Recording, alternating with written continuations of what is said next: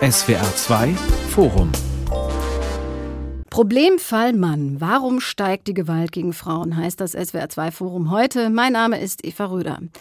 Die Statistik zeigt ein düsteres Bild. Laut den aktuellen Zahlen vom Bundeskriminalamt haben die Fälle von häuslicher Gewalt im vergangenen Jahr um knapp 10 Prozent zugenommen. Und das sind nur die angezeigten Fälle. In den meisten Fällen sind Männer die Täter. Auch bei anderen Gewaltdelikten sieht es ähnlich aus.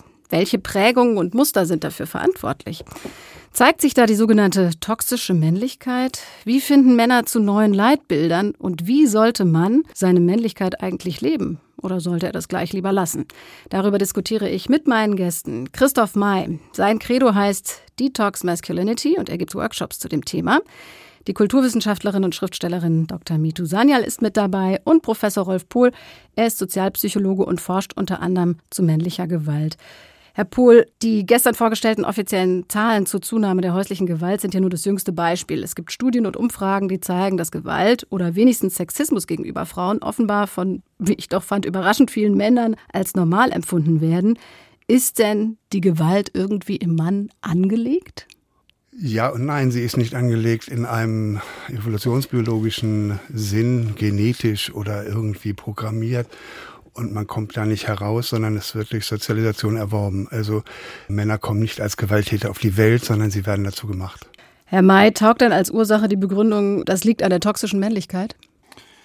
Ja, das ist die beste Begründung, die sich gerade so findet. Und seit der MeToo-Debatte ist der Begriff fest in der Gesellschaft angekommen. Ja, überall dort, wo Männer eben unter sich bleiben, da entwickeln sich, so kann man sagen, vielleicht toxische Monokulturen und ja, die sind Gift für, um im Bild zu bleiben, für Geschlechtervielfalt, Gift für die unzähligen Varianten sozialer Beziehungen und Lebensformen und Gift für diverse Erzählungen und kulturellen Reichtum. Also es ist ein wunderbarer Begriff, um diese Kritik an Männlichkeit zu beschleunigen.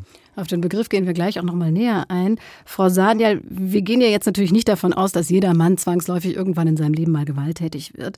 Aber das, was wir als Bilder von Männlichkeit kennen, das hat doch irgendwie immer auch ein bisschen mit Gewalt zu tun, oder? Naja, wir gendern Gewalt tatsächlich in unserer Gesellschaft extrem. Mhm. Gewalt im negativen wie im positiven Sinne, also irgendwie aktiv tätig sein in der Gesellschaft ist ja genauso gegendert wie gewalttätig zu sein.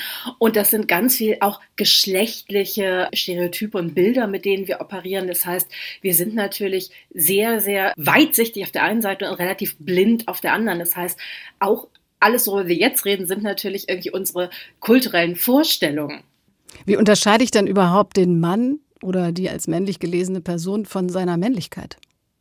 Nee, ich glaube tatsächlich, Männlichkeit ist Menschlichkeit, aber mhm. dass wir in unserer Gesellschaft natürlich Vorstellungen haben, was männlich ist. Und dann sagen wir, die eine Hälfte der menschlichen Erfahrung ist männlich, also das Aktive, das Gewalttätige, sich etwas nehmen, wegnehmen, während Frauen passiv und irgendwie friedfertig und so weiter sind. Und wir wissen natürlich, beides stimmt nicht. Und trotzdem operieren wir immer damit.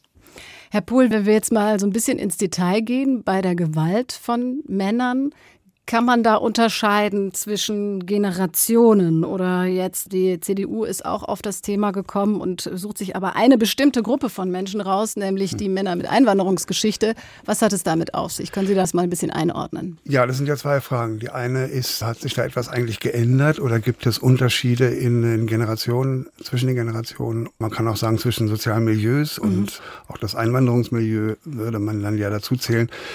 Also es hat sich erschreckenderweise wenig geändert am Ausmaß von Gewalt, insbesondere männlicher Gewalt gegenüber Frauen, insbesondere auch sexuelle und sexualisierte Gewalt gegen Frauen. Das Ausmaß ist erschreckend hoch nach wie vor und bei den Zahlen, die jetzt neu veröffentlicht worden sind, wird ja immer angegeben, dass es eine riesige Dunkelziffer gibt. Das hat sich in erschreckender Weise nicht geändert, trotz aller sogenannten Modernisierungen, die wir ja ohne Zweifel in den letzten Jahren oder auch Jahrzehnten in den Geschlechterverhältnissen und geschlechterpolitischen, gleichstellungspolitischen Fragen ja erlebt haben, scheint es offensichtlich etwas wie eine hartnäckige Persistenz, also ein hartnäckiges Festhalten an alten Strukturen geben, in denen immer wieder diese Gewalt zum Ausbruch kommt.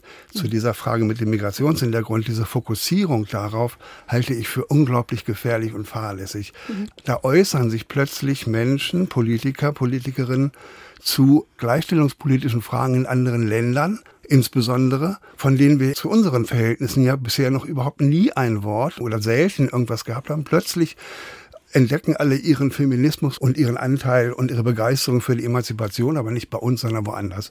Und das kann man auch an einem Beispiel deutlich machen.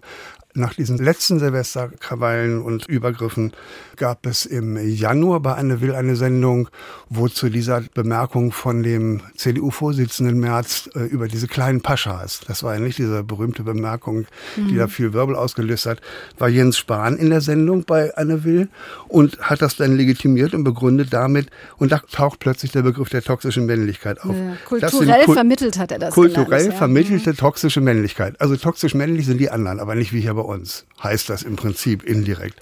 Und das halte ich für gefährlich, aber da kommen wir jetzt zu dem Begriff der toxischen Männlichkeit. Vielleicht eignet er sich dafür, auch politisch missbraucht zu werden. Mhm. Inzwischen benutzen ihn ja sogar offizielle Stellen, Bundeskriminalamt oder bei verschiedenen Fällen von Morden an Frauen und so weiter wird er auch immer wieder verwendet. Jetzt ist die Frage, wenn wir doch aber so fortschrittlich oder vermeintlich fortschrittlich sind, es ist inzwischen klar, wissenschaftlich nachgewiesen, gesetzlich festgeschrieben, es gibt mehr als zwei Geschlechter. Wir sind in der Gleichberechtigung zumindest an vielen Stellen relativ weit vorangekommen. Der Tenor medial vermittelt, hat sich zumindest geändert zugunsten von Gleichberechtigung. Wieso ändert sich dann diese Gewalt nicht oder auch der Sexismus nicht, Frau Sanyal? Können Sie dazu was sagen? Genau. Wenn es um Zahlen geht, und ich finde es als wunderbar, was Sie sagen, trotzdem, ich möchte immer so ein bisschen Hoffnung machen. Also wenn wir uns zum Beispiel Zahlen zu sexualisierter Gewalt angucken, dann sind die erschreckend stabil. Und es gibt natürlich die Dunkelziffer. Aber wenn wir uns anschauen, was inzwischen als sexualisierte Gewalt gilt, im Vergleich zu 1974 zum Beispiel, dann sind 10 Prozent der Taten, die heute angezeigt werden können, konnten 1974 angezeigt werden. Das heißt, ganz viel aus dem Dunkelfeld ist ins sichtbare Feld gerückt. De facto ist es immer noch viel zu hoch, aber es ist viel, viel besser geworden. Wir sehen nur viel, viel mehr. Wir sehen das Ausmaß und wir sind natürlich viel erschütterter darüber. Das heißt, eigentlich ist das alles ein gutes Zeichen. Es ist nicht ganz so schrecklich, wie wir denken. Was sagen die Herren dazu? Ja, das größte Problem sind äh, männlich dominierte Umgebungen. Ne? Wir haben bisher einzig in Ruanda, Kuba und Nicaragua sind die einzigen Länder auf der Welt, in denen mehr Frauen als Männer im Parlament sitzen. Im Deutschen Bundestag liegt der Frauenanteil bei 35 Prozent. Also ja, wenn Sie durchzählen, und das mache ich eigentlich ständig, den Männern deutlich machen, wie männlich dominiert unsere Gesellschaft ist, weil die meisten Männer glauben, wir hätten schon faktische Gleichstellung erreicht. Und 91 Prozent der Gemeinden und Städte in Deutschland werden von Männern geführt. Wir haben mehr Bürgermeister, die Thomas heißen, als BürgermeisterInnen. Und die bekannteste aller männlichen Missbrauchskulturen, katholische Kirche. ist ein Albtraum, wie die Kirchenmänner damit umgehen und wo sie durchzählen, sitzen Männer in den Machtpositionen. Okay, da geht es ja jetzt in erster Linie aber um Gleichberechtigung und noch nicht um Gewalt oder das Toxische. Herr Pohl, kann man das irgendwie zusammenbringen? Ja, da kann ich auch gerne anknüpfen. In der Geschlechterforschung ist Mann, Frau sich ja weitgehend einig, dass wir nach wie vor in einer hierarchischen Gesellschaft leben wo es eine Asymmetrie zwischen den Geschlechtern gibt, wo es eine männliche Dominanz und männliche Vorherrschaft gibt, eine Kultur der männlichen Vorherrschaft, die sehr tief kulturell, aber auch in den einzelnen Persönlichkeiten durch die Sozialisation verankert ist und verankert bleibt auch, wobei die Kernbotschaft dieser männlichen Dominanz und Überlegenheit weiterhin ist, dass das Männliche eher als Norm gilt und gegenüber dem Weiblichen als Überlegene. Das heißt natürlich für die einzelne Entwicklung des einzelnen Jungen zum Mann, dass er diese Überlegenheit in sich, wir haben ja davon gesprochen, die Gewalt, äh, Männer werden nicht als gewalttätig geboren, sondern sie werden dazu gemacht. Wie passiert das? Durch die Sozialisation, durch vielfältige Einflüsse, auch mediale Einflüsse, auch durchs Internet spielt eine große Rolle jetzt. Dann gibt es Prägungen, die wie die Soziologie sagt, in den Habitus, in den männlichen Habitus eingelassen werden und Teil von diesem Habitus werden, von der Art des Verhaltens, vom Denken, vom Wahrnehmen, vom Fühlen und so weiter.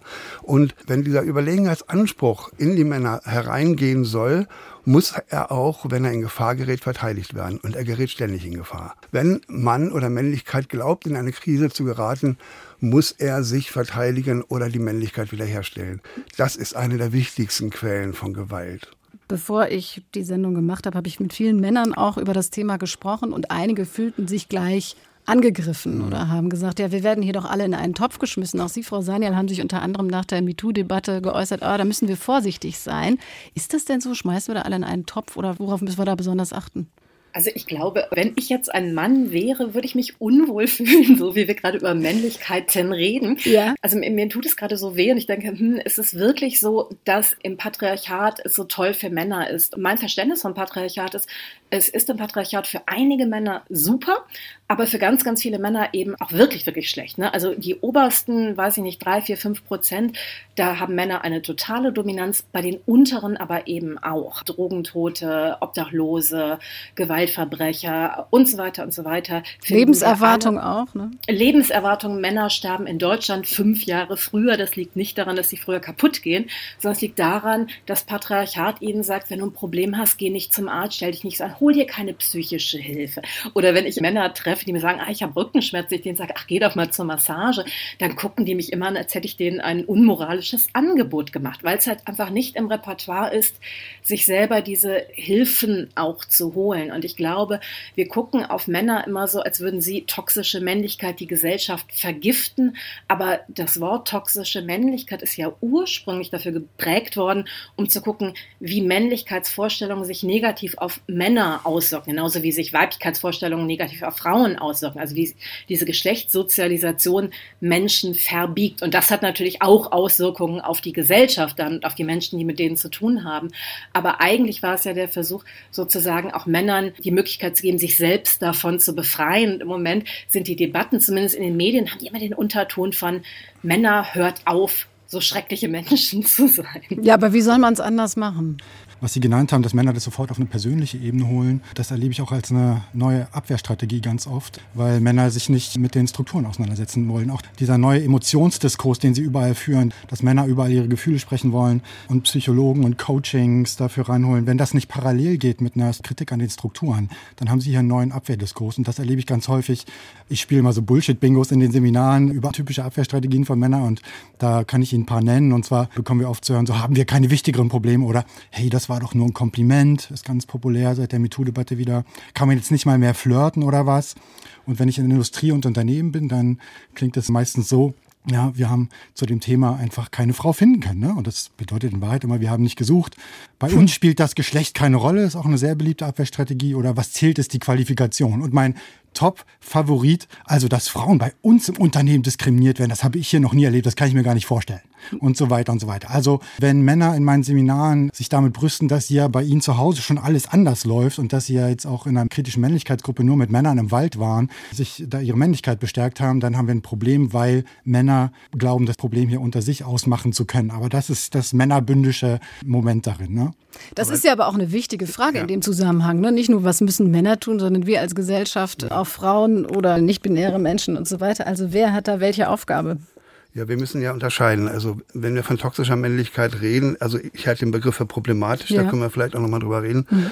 Äh, Gerade auch, weil er so ausgelegt werden kann, dass einem, so wie es eben gesagt worden ist, dass einem Männer fast schon leid tun. Auch Männer sind Opfer des Patriarchats, Männer leiden, Männer sterben fünf Jahre früher, dann müssen sie noch in Kriege ziehen und dann ist die Suizidrate höher und dann können sie nicht mit ihren Gefühlen umgehen, dann müssen sie wie eine Maschine funktionieren. Und also Männer sind im Prinzip die Opfer sind auch Opfer. Das kann in diese Richtung so ausgelegt werden, deswegen finde ich es problematisch. Ich finde das, was daraus gemacht wird, dass man davon ausgeht, äh, das wird so erworben äh, im Sinne von erlernen. Und wenn man etwas erlernt hat, kann man es auch verlernen und dann machen wir Kurse und dann treiben wir das aus den Männern raus. Das Absurdeste, was ich gefunden habe bei der Recherche zur Vorbereitung jetzt von dem Gespräch, ist ein Coaching-Tool, was angeboten worden ist. Finde mit dem toxischen Beziehungen-Test heraus, ob dein Partner, deine Partnerin toxisch ist und was du dagegen tun kannst. und dann in, na Moment, und dann in Klammern, Ergebnis in zwei Minuten. Wenn das funktionieren kann, dann taugt dieser Begriff nicht und dann ist an diesem Konzept, was dahinter steht, etwas nicht in Ordnung. Das ist meine Meinung. Okay, gehen wir mal genau auf die toxische Männlichkeit ein. Herr May, Sie arbeiten hier genau mit diesem Begriff und scheinen ja dann auch ein Verfechter davon zu sein. Warum? Weil es ein großartiger Begriff ist, der auch nicht mehr weggehen wird und der einfach sofort verständlich ist und der Männer auch einfach wahnsinnig in die Diskussion rein triggert und dann hat man sie mindestens dabei und dann kann man mit ihnen darüber sprechen. Dass sie es jetzt persönlich nehmen, ist jetzt nicht mein Problem, aber... Aber vielleicht erzeugt er ja auch genau diese Abwehrhaltung. Mein, ich bin doch ich. Ja, aber das ist ja eine großartige Steilvorlage, um dann mit Männern über genau diese Abwehrhaltung zu sprechen. Also Männer sind da schon relativ kritikfähig, obwohl Abwehrstrategien sind dann natürlich auch diese biologistischen Argumente oder Mansplaining oder dass man, ja, aber die Frauen, aber die anderen, also ich mache auch die Erfahrung, dass es Männern schwerfällt, ähm, beim Thema zu bleiben, kritisch über Männlichkeit zu sprechen, ist noch nicht so angekommen. Aber toxische Männlichkeit und auch männliche Monokulturen. Das ist erstmal wichtig, diese Basics den Männern mit auf den Weg zu geben, wie männlich dominiert ihr Medienkonsum ist, Filme, Serien, Literatur, Sport und so weiter. Und letztlich auch in der Praxis natürlich dann über die Lebensrealität mit den Teilnehmern zu sprechen, also Job, Familie, Freunde und so weiter. Und die Frage, was können wir als Männer tun, um uns 24-7 selbstkritisch zu verhalten, feministisch zu verhalten? Dem würde ich zustimmen, was Sie zuletzt gesagt haben und wie wichtig diese Arbeit ist, aber ich halte den Begriff der toxischen Männlichkeit nicht für geeignet dazu, um das sozusagen einzuleiten, zu begleiten und konzeptionell zu fassen. Er ist sehr schwammig, er ist undifferenziert, er erweckt so den Eindruck, als wäre es so ein fast medizinisches, anmutendes mhm. Label, ne, wie Giftigkeit. Giftigkeit ist ja eher so eine biologische Stoffeigenschaft und es erweckt den Eindruck, das halte ich für einen Schematismus, der falsch ist da drin, wenn es eine toxische Männlichkeit gibt, gibt es auch eine nicht toxische. Und dann sind wir wieder bei, es gibt eine gute und eine böse Männlichkeit. Und es fehlt auch, worüber wir eben eigentlich angefangen haben zu reden, mhm. nämlich der Bezug zur Gesellschaft und zu strukturellen Hintergründen und Rahmenbedingungen. Ja. Es ist ganz interessant, weil ich immer so überrascht bin in diesem Gespräch, dass ich plötzlich so das dringende Bedürfnis habe, Männlichkeiten zu verteidigen. Das habe ich sonst ja. nie in meinem Leben, weil es einfach nicht meine Aufgabe ist. Ich finde den Hinweis auf die Strukturen total interessant. Denn Männern zu sagen, das sind Abwehrmechanismen, ich glaube, wir insgesamt als Gesellschaft sind extrem gut darin, jede Kritik abzuwehren. Wir haben einfach als Gesellschaft, nicht als Männer und nicht als Frauen, sondern als Gesellschaft nicht gelernt, wie können wir kreativ, konstruktiv mit Kritik umgehen, sondern wir haben gelernt, wenn wir kritisiert werden, dürfen nicht mehr mitspielen. Und Männern zu sagen, nein, ihr dürft diese Abwehrmechanismen nicht haben, ihr müsst jetzt mehr an euch arbeiten, ist auf der einen Seite eine Überforderung. Gleichzeitig möchte ich auch überhaupt nicht von individuellen Männern, die viel an sich arbeiten, abhängig sein, dass sich die Gesellschaft ändert.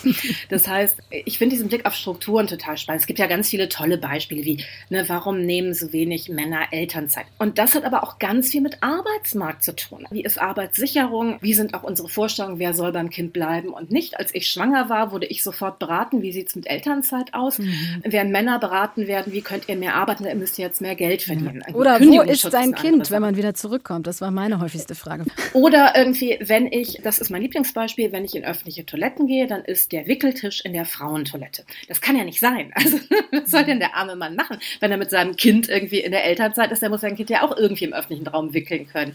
Ich persönlich darf in Männertoiletten gehen, ohne dass Menschen direkt sehr wütend auf mich werden. Ein Mann, der in eine Frauentoilette geht, wird ganz anders behandelt, als ich, die in eine Männertoilette gehe. Da steckt ja aber auch was hinter. Ne? Das hat ja auch seine Gründe. Wir haben ja eben schon mal sexuelle, sexualisierte Gewalt angesprochen, sexuelle Belästigung. Inzwischen haben wir auch ja für vieles Vokabeln, zum Beispiel den Femizid, der jeden Tag einmal probiert wird und alle drei Tage erfolgreich ist. Es gibt mehr sexuelle Gewalt, bestimmte Skandale, wie jetzt erst kürzlich um den Rammstein-Sänger Till Lindemann was da auch immer hintersteckt. Es gibt mehr Öffentlichkeit. Unterstellen wir mal, wäre das vor 20 Jahren rausgekommen, dann hätte das lange nicht so einen Skandal gegeben. Wäre das so? Naja, wäre es vor, also 1996 rausgekommen, hätte es überhaupt keinen Skandal gegeben, mhm. wahrscheinlich.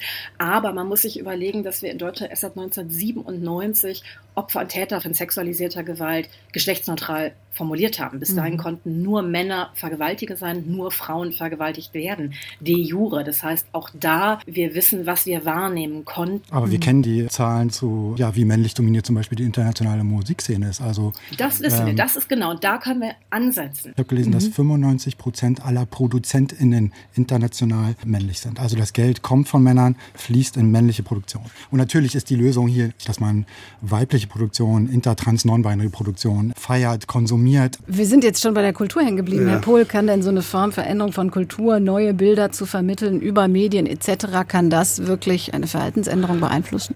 Ich halte das für eine Illusion und für etwas begrenzt. Also ich bin etwas skeptischer. Ich denke, dass wir sehr viel erreicht haben. Wir haben auch in gleichstellungspolitischen Fragen ja sehr viel erreicht seit den 70er Jahren. Wenn man überlegt, dass in den 70er Jahren Frauen ihren Mann noch fragen mussten, wenn sie arbeiten gehen wollten, dass Mitte der 90er Jahre Vergewaltigung in der Ehe erst verboten wird. Und viele andere Dinge auch, was Gleichstellungsfragen angeht, Anerkennung von Homosexualität und nicht heterosexuellen Lebensverhältnissen, auch wenn es da immer noch viel Nachholbedarf gibt und so weiter.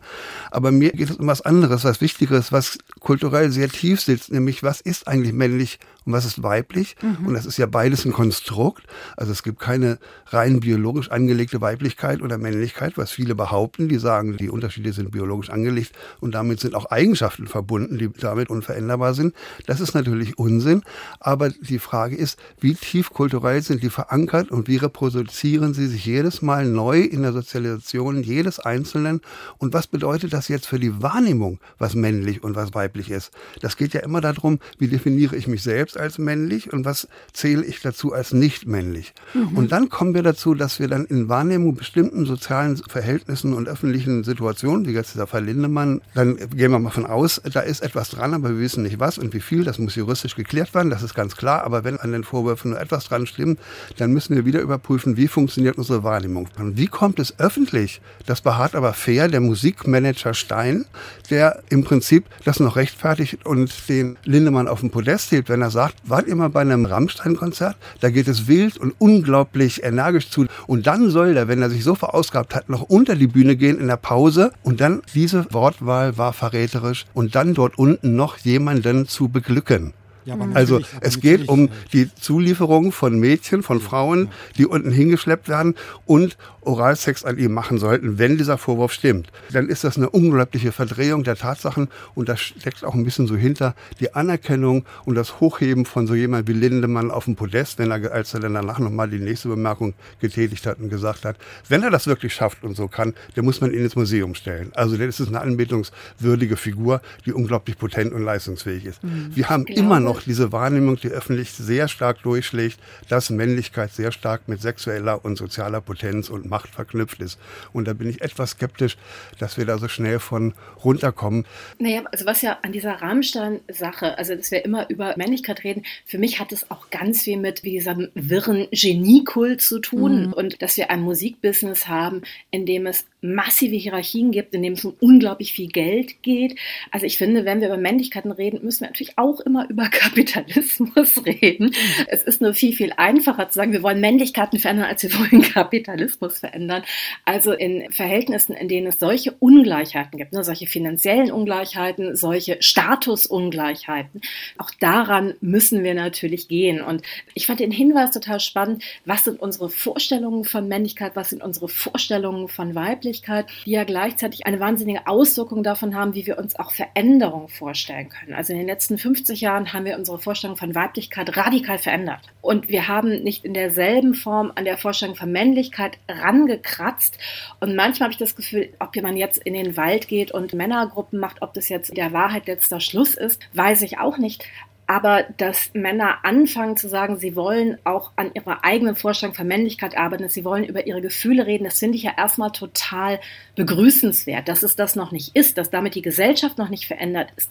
Aber es ist leider halt auch mit ein Teil, weil es gibt ja gleichzeitig ganz die Forschung dazu, wie empfinden wir mehr Empathie für unser Gegenüber, indem wir die Erlaubnis haben, Empathie für uns selbst zu empfinden. Und das ist ja etwas, was unsere Gesellschaft Männern abtrainiert. Ne? Also mhm. mit diesen ganzen, ne, sei kein Mädchen und sei ein Mann und alles, was wir Jungs sagen und, und wer auch immer nicht weint und keinen Schmerz kennt und all das. Das heißt, Jungs sollen keine Empathie für sich selbst haben, sollen dann aber plötzlich total empathisch für ihre Freundinnen sein. Mhm. Das kann nicht funktionieren auf lange Sicht. Da sehe ich aber auch ein Problem drin. Also was Herr May macht in seinen Kursen, das finde ich sehr redlich und sehr wichtig und auch gut, so wie, wie ich es jetzt verstanden habe, was da passiert. Es gibt aber zahlreiche andere Beispiele, wo diese Arbeit an der Männlichkeit, an der Verbesserung der Männlichkeit Übrigens auf der Basis eines sehr einträglichen Geschäftsmodells häufig, nicht? Die Kurse sind teuer, ja, die Ratgeberliteratur und so weiter nicht, ist auch ein Geschäftsmodell äh, dabei. Aber viele sind problematisch, weil sie im Prinzip im Rahmen einer Neuerzeugung einer neuen Männlichkeit das machen, was die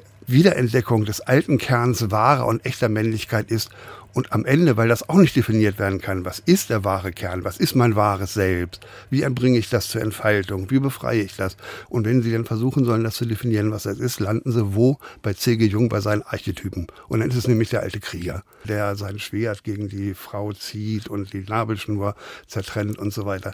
Und das halte ich für fragwürdig. Und solche Kursangebote, wenn man im Internet guckt, gibt es häufig. Und das ist die große Gefahr. Und deshalb Denn, muss es halt um Aufklärung gehen, um Awareness. Genau. Es muss diese vielen neuen Männerrechtsbewegungen, die Sie ansprechen, Väterrechtsbewegungen, antifeministische, mm. die beruhen alle auf dieser fragilen Männlichkeit. Ne? Die gehen immer rein in diese Opferposition, sind alle heroisch im Kampf vereint gegen Feminismus. Und ich wollte noch mal kurz ergänzen, was Rolf Pohl gesagt hat, dass ich da auch leider nicht sehr optimistisch bin, was die Zukunft angeht, weil Susanne Kaiser ist eigentlich die Geschlechterforscherin, die da aktuell sehr viel zu arbeitet. Die hat zwei Bücher rausgebracht, Politische Männlichkeit. Und das Neue von ihr heißt Backlash, die neue Gewalt gegen Frauen. Und da äh, spricht sie vom sogenannten feministischen Paradox. Also was sie damit sagt, ist, dass feministischer Fortschritt und männliche Gewalt im Grunde gemeinsam wachsen werden. Und deswegen bin ich da leider auch nicht sehr optimistisch. Ich kann nicht sehen, dass Männer hier in relevanter Zahl am feministischen Diskurs teilnehmen. Wo sind die alle? Warum gehen die nicht auf die Straße und kämpfen für Gleichstellung, setzen sich für Frauen- und Flinterrechte ein? Warum reden wir ständig nur von Frauen und Männern? Es gibt so viele andere Geschlechter. Das finde ich alles hochproblematisch, dass wir nicht auf geschlechtergerechte Sprache achten.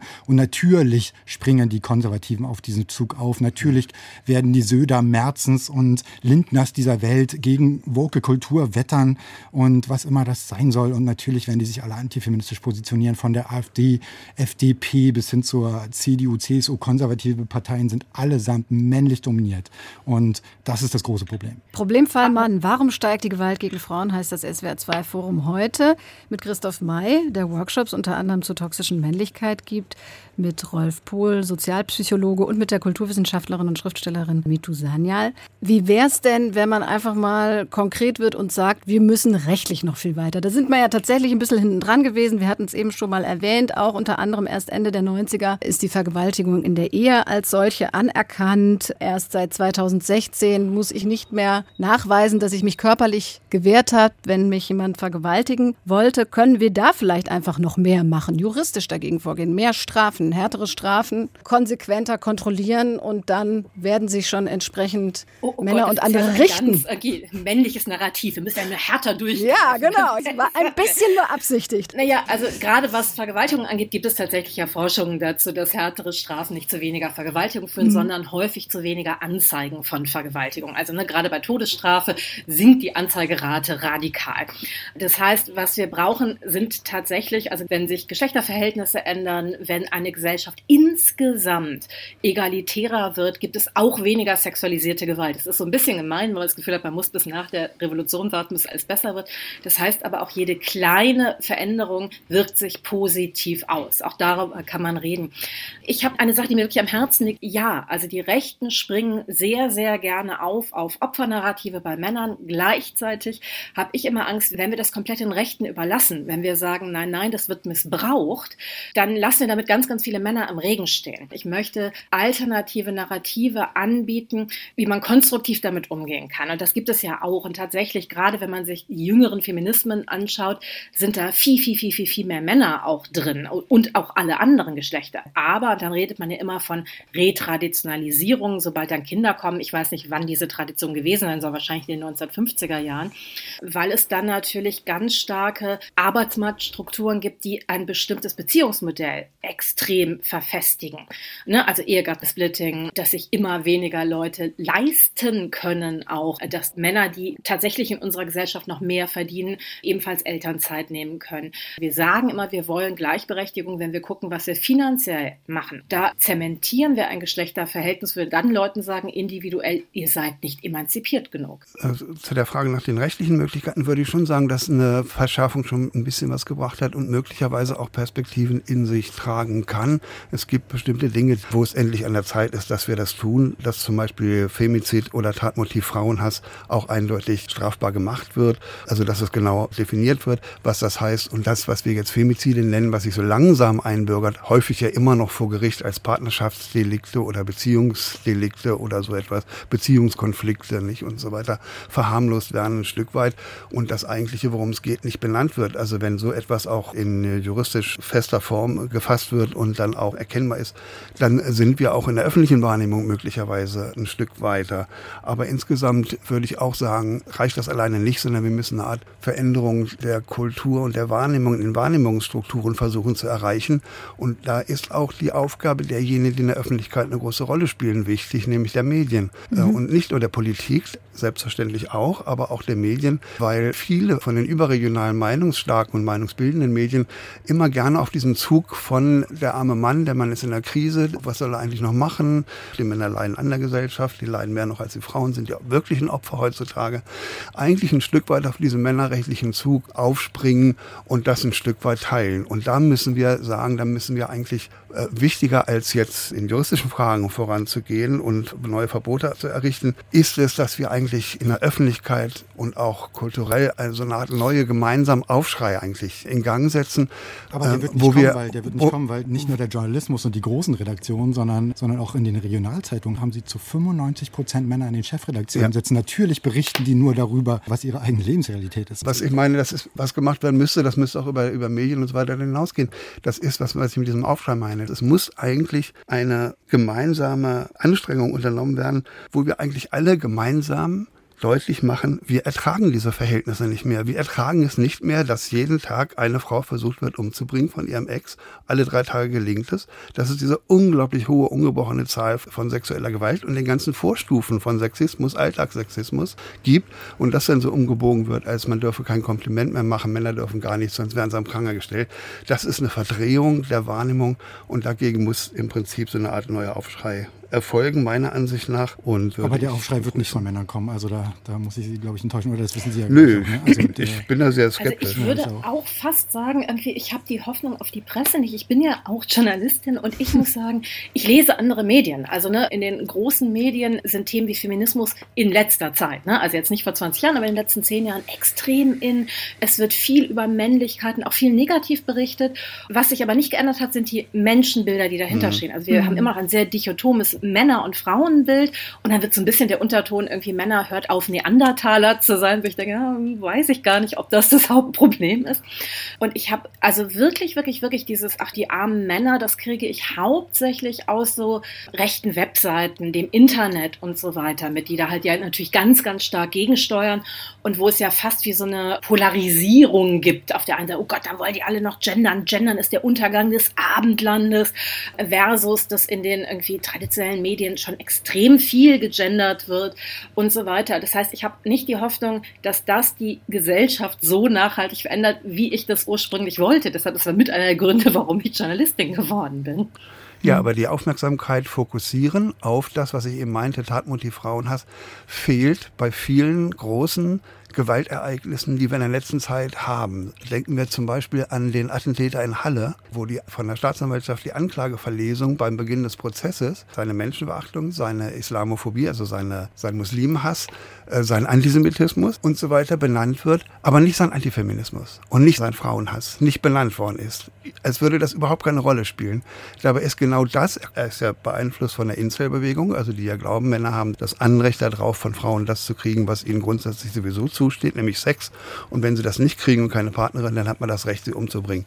Er hat ja so, ein, so eine Hymne nicht der Incels in seinem Auto laufen lassen, als er diese Tat begangen hat. Und das außer Acht zu lassen, das war auch übrigens bei vielen früheren Amokläufen, auch an Schulen, bei Anders Bering-Breivik ist das sehr stark in Vergessenheit geraten oder wenig berührt worden. Könnte Dieser extreme liegen, Frauenhass und Antifeminismus bei ihm. Könnte das daran liegen, dass das Rechtssystem männlich dominiert ist? Ähm, ja, das Problem mit dem Rechtssystem ist nur gleichzeitig, dass ja Männer höhere Strafen bekommen für irgendwie vergleichbare Verbrechen wie Frauen, dass mehr Männer in Gefängnissen sitzen, was nicht nur daran liegt, dass Männer halt irgendwie bösere Menschen sind, sondern auch damit, dass wir denken, Verbrechen ist ja Potenz, Frauen haben die Potenz nicht. Das ist halt relativ schwierig. Mehr Männer sind übrigens auch Opfer von Gewaltverbrechen. Das muss man auch nochmal dazu sagen. Wahnsinnig viele Ja. Männer werden auch getötet. Das ist immer so gemein, wenn wir über Femizide sprechen, dann gibt es ja von der anderen Seite immer das Argument, aber so viel mehr Männer werden ja Opfer von Morden. Warum wird darüber nicht geredet? Und dann ringt man halt darüber, wer sind die eigentlichen Opfer, und dann bewegt sich nichts mehr und dann redet man überhaupt nicht mehr weiter. Da muss ich, Genau, wieder, also- da muss ich wieder, Entschuldigung, da muss ich widersprechen, weil wir können nicht anfangen, Opferzahlen gegeneinander aufzurechnen und Genau, zu sagen, eben, das ist können genauso schlimm. nicht machen. Da, genau, das, soll, das können wir und dürfen wir nicht machen. Wir müssen nochmal an die Strukturen erinnern daran. Die vorherrschende Männlichkeit geht ja davon aus, dass es nicht einfach die Männlichkeit gibt und die Weiblichkeit, wenn wir auf die Männer und die Männlichkeit gucken, gibt es ein sehr differenziertes, abgestuftes Modell innerhalb der Gruppe der Männer selber. Das heißt, es gibt ein vorherrschendes Ideal, wozu eben viele Elemente gehören, die leider immer noch Teil dieser toxischen Männlichkeit sind oder früher würden wir Macho Macho-Kulturen sagen. Dominanz, Härte, Überlegenheit, Durchsetzungsvermögen, Konkurrenzhaftigkeit, Wettbewerbslust und alle diese Dinge. Aber es gibt ein abgestuftes Modell von marginalisierter, von ausgegrenzter, von untergeordneter Männlichkeit und Stufen und so weiter. Aber die Grundidee ist, dass alle diese Männlichkeiten eigentlich eine Eigenschaft ein, nämlich dass sie alle ein Stück weit Privilegien haben, nämlich sie sind Männer und keine Frauen. Da gibt es diese Kämpfe auch der Männer in dieser Hierarchie aufzusteigen. Wie setze ich mich als das wichtigere und überlegene Geschlecht und was mache ich, wenn das plötzlich in Gefahr gerät? Und das ist immer sozusagen eine der Quellen von Gewalt. Wie können wir versuchen, diese Quellen einzudämmen und zum Versiegen zu bringen? Das ist eigentlich die Hauptaufgabe und das ist ein strukturelles und auch ein politisches Problem in letzter Konsequenz. Na, und die Hauptaufgabe muss ja auch vor allem sein, dass Männer endlich sich mal mit der Lebensrealität von äh, weiblichen und queeren Menschen auseinandersetzen überhaupt. Ne? Also, und schon Virginia Woolf hat damals gewusst, Zitat, Männer nehmen die Welt nicht wahr, weil sie selber glauben, sie seien die Welt. Das ist auch so eine typische Abwehrstrategie. Mhm. Mann ist gleich Mensch. Und dass Männer nicht sich mit den Lebensrealitäten von Frauen, inter, trans, non-binary, queeren Menschen auseinandersetzen, ist ein Riesenproblem. Herr May, ich unterstelle mal, dass einige Zuhörer wahrscheinlich dann denken, ja mein Gott, der Mann will mich jetzt hier umerziehen. Was was soll denn das? Ja, aber es geht mir nicht darum, die, die Menschen persönlich anzugreifen, es geht mir darum, die Zahlen zu nennen. Lassen Sie uns mal ganz kurz auf Ihre Seminare eingehen. Wir haben jetzt schon ein paar Mal darüber gesprochen. Häufig werden Sie engagiert von Unternehmen, oft auch von der Gleichstellungsbeauftragten, um da eigentlich genau was zu machen? Um einfach aufzuklären, Awareness zu machen. Äh, das mhm. heißt, die Gleichstellungsbeauftragten, die Diversitätsmanagerinnen, die kommen zu uns und sagen, hey, wir haben hier keinen Bock mehr, wenn wir Feminismus und Gleichstellung auf unsere Flyer schreiben, dann kommen die Männer einfach nicht. Mhm. Weil Männer wissen gar nicht, was das mit ihnen zu tun hat. Das ist absurd. Also sagen sie, ja, hey, dann ist es jetzt ihre Aufgabe, ist die Aufgabe eines Mannes, sich mit den Männern auseinanderzusetzen. Und da haben wir eine Wording und eine Bildsprache gefunden, die sehr gut funktioniert. Und wir achten sehr darauf, dass wir nicht nur mit Männern arbeiten. Das ist das Erste, was ich sagen muss. Ich will selber vorleben, wie man solche Runden moderiert als feministischer Mann. Ich achte sehr auf den Redeanteil. Ich achte darauf, dass abwechselnd gesprochen wird und so weiter. Und ich mache vor allem aber Aufklärung. Es geht mir nicht um Heilen, um Psychologie. Es geht mir das alles furchtbar. Ich will aufklären darüber, was männliche Macht, Gewalt, Missbrauchskulturen sind. Okay. Äh, und, und dann haben wahrscheinlich auch eine ganze Menge Männer so ein Aha-Erlebnis. Aber dass sich ja. das dann noch übersetzt in Handeln, das ist ja dann nochmal der nächste Schritt. Kriegen Sie da eine Rückspiegelung? Rückmeldung manchmal auch, zum Beispiel von der Diversity-Beauftragten oder sowas? Mensch, bei uns hat sich echt was getan? Interessant ist, dass die meisten Menschen die Macht von Awareness-Prozessen sehr unterschätzen und äh, das wirkt sehr lange nach. Also selbst wenn ich viel Abwehr in den Seminaren habe und es mir aber trotzdem in den meisten Fällen jetzt nach ein paar Jahren Erfahrung gelingt, dass die meisten Männer im Seminar bleiben und sich dann doch anfangen, kritisch mit sich selbst auseinanderzusetzen, dann bekomme ich oft gespiegelt oder die Rückmeldung nach drei, vier Wochen, ja, unser Chef, der da im Seminar gar nichts gesagt hat, der hat doch in den Team-Meetings das jetzt doch nochmal auf den Tisch gebracht und das hat den schon sehr bewegt und mitgenommen so. Und, und dann merkt man halt, wenn sich dann die Väter in den Seminaren äußern, die älteren Väter sagen, hey, wir bereuen es total, nicht an der Erziehungsarbeit teilgenommen zu haben und wir würden gerne die jüngeren Väter hier im Unternehmen dazu ermutigen, in zwölf Monate Elternzeit und noch mehr zu gehen und so weiter. Dann haben sie einen sehr interessanten Diskurs drin. Ich glaube ja zutiefst, Männer können total viel gewinnen dabei. Also so, wenn es um, um, die Erziehungsarbeit geht, geht es ja nicht nur darum, dass die Frauen weniger Arbeit haben, sondern es geht ja auch darum, dass wir ganz viel lernen, wenn wir mit unseren Kindern zusammen sind und dass die Fähigkeiten, die wir in der Gesellschaft brauchen, sind jetzt nicht mehr, wer kann Sakola am weitesten schleppen, sondern es sind ja kommunikative Fähigkeiten, Fähigkeiten, Empathiefähigkeiten und so weiter. Und die lernen wir ja gerade, wenn wir mit anderen Menschen oder gerade wenn wir mit Kindern Kontakt haben. Das heißt, es ist auch gemeinerweise für die Arbeitszeit ganz wichtig. Gleichzeitig, das ist mir immer ein Anliegen, ich würde gerne auch nochmal diese Hierarchien verändern, weil wenn es immer noch Chefs gibt und ja, es gibt einen Gender Pay Gap, aber es gibt auch einen riesigen Pay Gap zwischen, weiß ich, Menschen, die eine Putzfrau einstellen und so weiter. Also wir müssen auch nochmal, also in anderer Form die Gesellschaft gerechter machen, denn wenn wir irgendwie in der Gesellschaft, wie sie ist, bleiben, nur wenn jetzt 50 Prozent Frauen an der Spitze stehen, bin ich immer noch nicht richtig glücklich. Mhm. Aber kann ich denn ja. nicht einfach eine konservative Einstellung haben? Ich bin der Mann, der Beschützer der Familie. Meine Frau findet das auch ganz toll. Wir haben uns da total geeinigt wir haben ja die Wahl und deshalb leben wir dieses Leben und alles ist wunderbar? Oder muss ich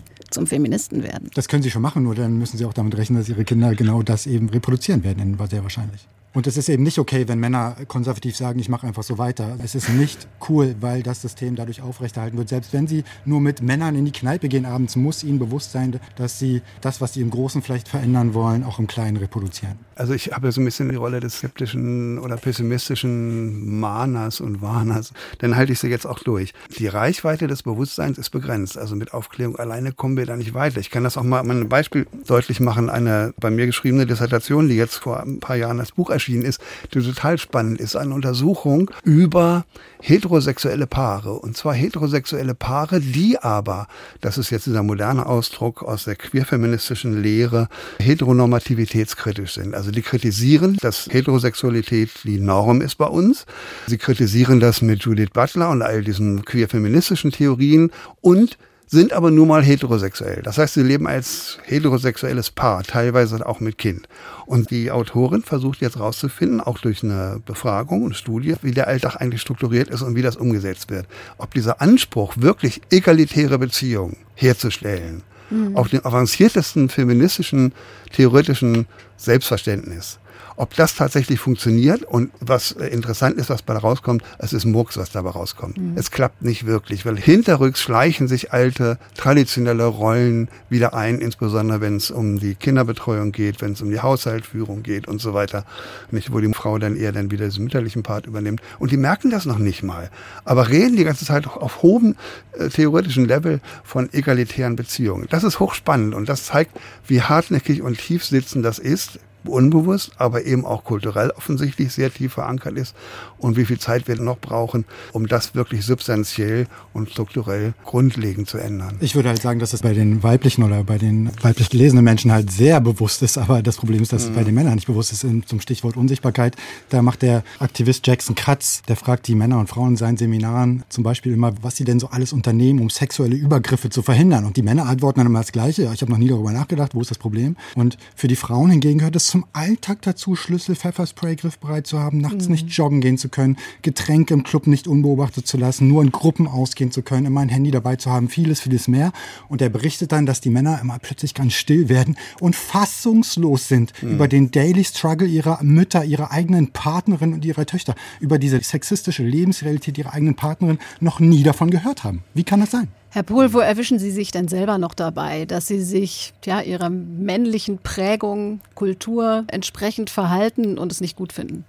Das wird jetzt aber sehr persönlich. Ja. Also, jetzt sitze ich in der Falle. Also es geht nicht spurlos an einem selber vorüber. Man merkt das immer wieder auch in der Art von Herangehensweise an Konflikt, Konfliktlösungsstrategien. Ich beschäftige mich ja jetzt seit 30, 40 Jahren fast mit dem Thema Männlichkeit und trotzdem hilft das nichts. Das ist so ähnlich wie Sigmund Freud hat mal geschrieben von einer Dame, die ihm einen Brief geschrieben hat und gesagt, ach, Herr Professor Freud, ich habe jetzt Ihre ganzen Schriften über Neurosen und so gelesen und ich habe drei kleine Kinder. Wie kann ich verhindern, dass diese Kinder die Neurosen kriegen, die Sie so wunderbar beschrieben haben und analysiert haben? Und dann schreibt ihr zurück, gnädige Frau, ich kann Sie beruhigen, Sie können alles machen, was Sie wollen, Sie werden alles falsch machen. Mhm. Erstens und zweitens die Begründung dafür, an einer anderen Stelle hat er das geschrieben, das Lesen meiner Schriften ist ungefähr genauso wirkungsvoll wie das Lesen von Speisekarten zu Zeiten einer Hungersnot. Gerne noch die Frage an Herrn May. Sie sind noch mal 30 Jahre jünger als Herr Pohl, wahrscheinlich mit weniger autoritären Vorstellungen aufgewachsen. Haben Sie sich letztens erst dabei erwischt, wie Sie irgendwie sich entsprechend männlich verhalten haben oder was man dem Männlichen so zuschreibt, wo Sie sagten, oh nee, das war jetzt eigentlich nicht okay? Ich habe sehr lange zum Beispiel nicht gemerkt und wahrscheinlich geht es den meisten Beziehungen so, dass ich vor allem meine eigene emotionale Arbeit viel zu sehr meiner Partnerin überlassen habe. Und also natürlich war das ein Riesenfehler. Es tut mir auch total leid. Aber letztlich haben wir dann gemeinsam das Institut gegründet und ich gehe einfach ins Feld, damit sich Männer für Frauenrechte, für Diversität und Inklusion engagieren und mich eingenommen. Ich stehe da auch erst am Anfang. Ich will mich als Verbündeter verhalten und nicht daherkommen und sagen, ich weiß, wie es geht. Und das ist eine Lebensaufgabe. Das müssen sich die meisten Männer erstmal bewusst machen. Und vor allem müssen wir verstehen, verstehen, dass wir eben auch nur gewinnen können. Da gehe ich total d'accord mit Ihnen beiden. Also gewinnen können, wenn wir aus diesen Männerbünden aussteigen. Und das habe ich gemacht und mein Leben ist so viel reicher geworden. Also jeder Mann, der weiterhin diese intersektionalen und äh, feministischen Basics ignoriert, der muss damit leben, dass auch seine Werke, Produkte, Projekte schon in kürzester Zeit aus der Zeit fallen werden, einfach weil sie sexistisch sind, reaktionär wirken und immer öfter sogar unerträglich. Herr May, das wäre schon richtig optimistisch. Frau Sanyal, Sie sagen, gesellschaftlich tut sich was, die Gesellschaft ist aber langsam. Was würden Sie jetzt als allererstes vorschlagen als Maßnahme, politisch, juristisch, pädagogisch? Was muss jetzt als erstes passieren, dass wir da noch einen Schritt weiterkommen, was das Männerbild angeht? Und auch ich das Frauenbild. Ich würde gerne sagen, wo ich selber gemerkt habe, wo ich sexistisch bin. weil, weil ich bin ja nicht außerhalb der Gesellschaft. Also irgendwie, natürlich habe ich genauso Vorstellungen von Männlichkeit und Weiblichkeit, bloß weil ich jetzt zufällig auf der anderen Seite des Tisches sitze, bin ich ja nicht ein besserer Mensch darin. Mhm. Und was mich halt tatsächlich sehr, sehr schockiert hat, war, ich habe eine Tochter und einen Sohn. Bei meiner Tochter war ich sehr darauf vorbereitet, wie Geschlechterzurichtung funktionieren würde. Bei meinem Sohn nicht. Das hat mich sehr viel milder in Bezug auch auf Männer gemacht, also wie hart darin auch mit Männern und Jungen umgegangen wird. Und ich würde tatsächlich auch mit ganz viel Wärme und Liebe, also nicht nur, aber eben auch auf Jungs gucken, weil auch da gibt es ja diese ganze Forschung, dass wir Jungs weniger in den Arm nehmen, dass wir weniger mit unseren männlichen Kindern reden, mit einer weniger blumigen Sprache. Also dass wir sozusagen von der ersten Sekunde an all diese, diese Fähigkeiten, Nähe, Liebe und so weiter auch bei Jungs nähren. Was für ein Schlusswort. Problemfall Mann, warum steigt die Gewalt gegen Frauen, hieß das SWR 2 Forum heute. Mein Name ist Eva Röder und ich danke meinen Gästen Professor Rolf Pohl, Sozialpsychologe der Kulturwissenschaftlerin und Schriftstellerin Dr. Mitu Sanyal und Christoph May, der unter anderem Workshops gibt zum Thema toxische Männlichkeit. Ihnen vielen Dank fürs Zuhören und Tschüss.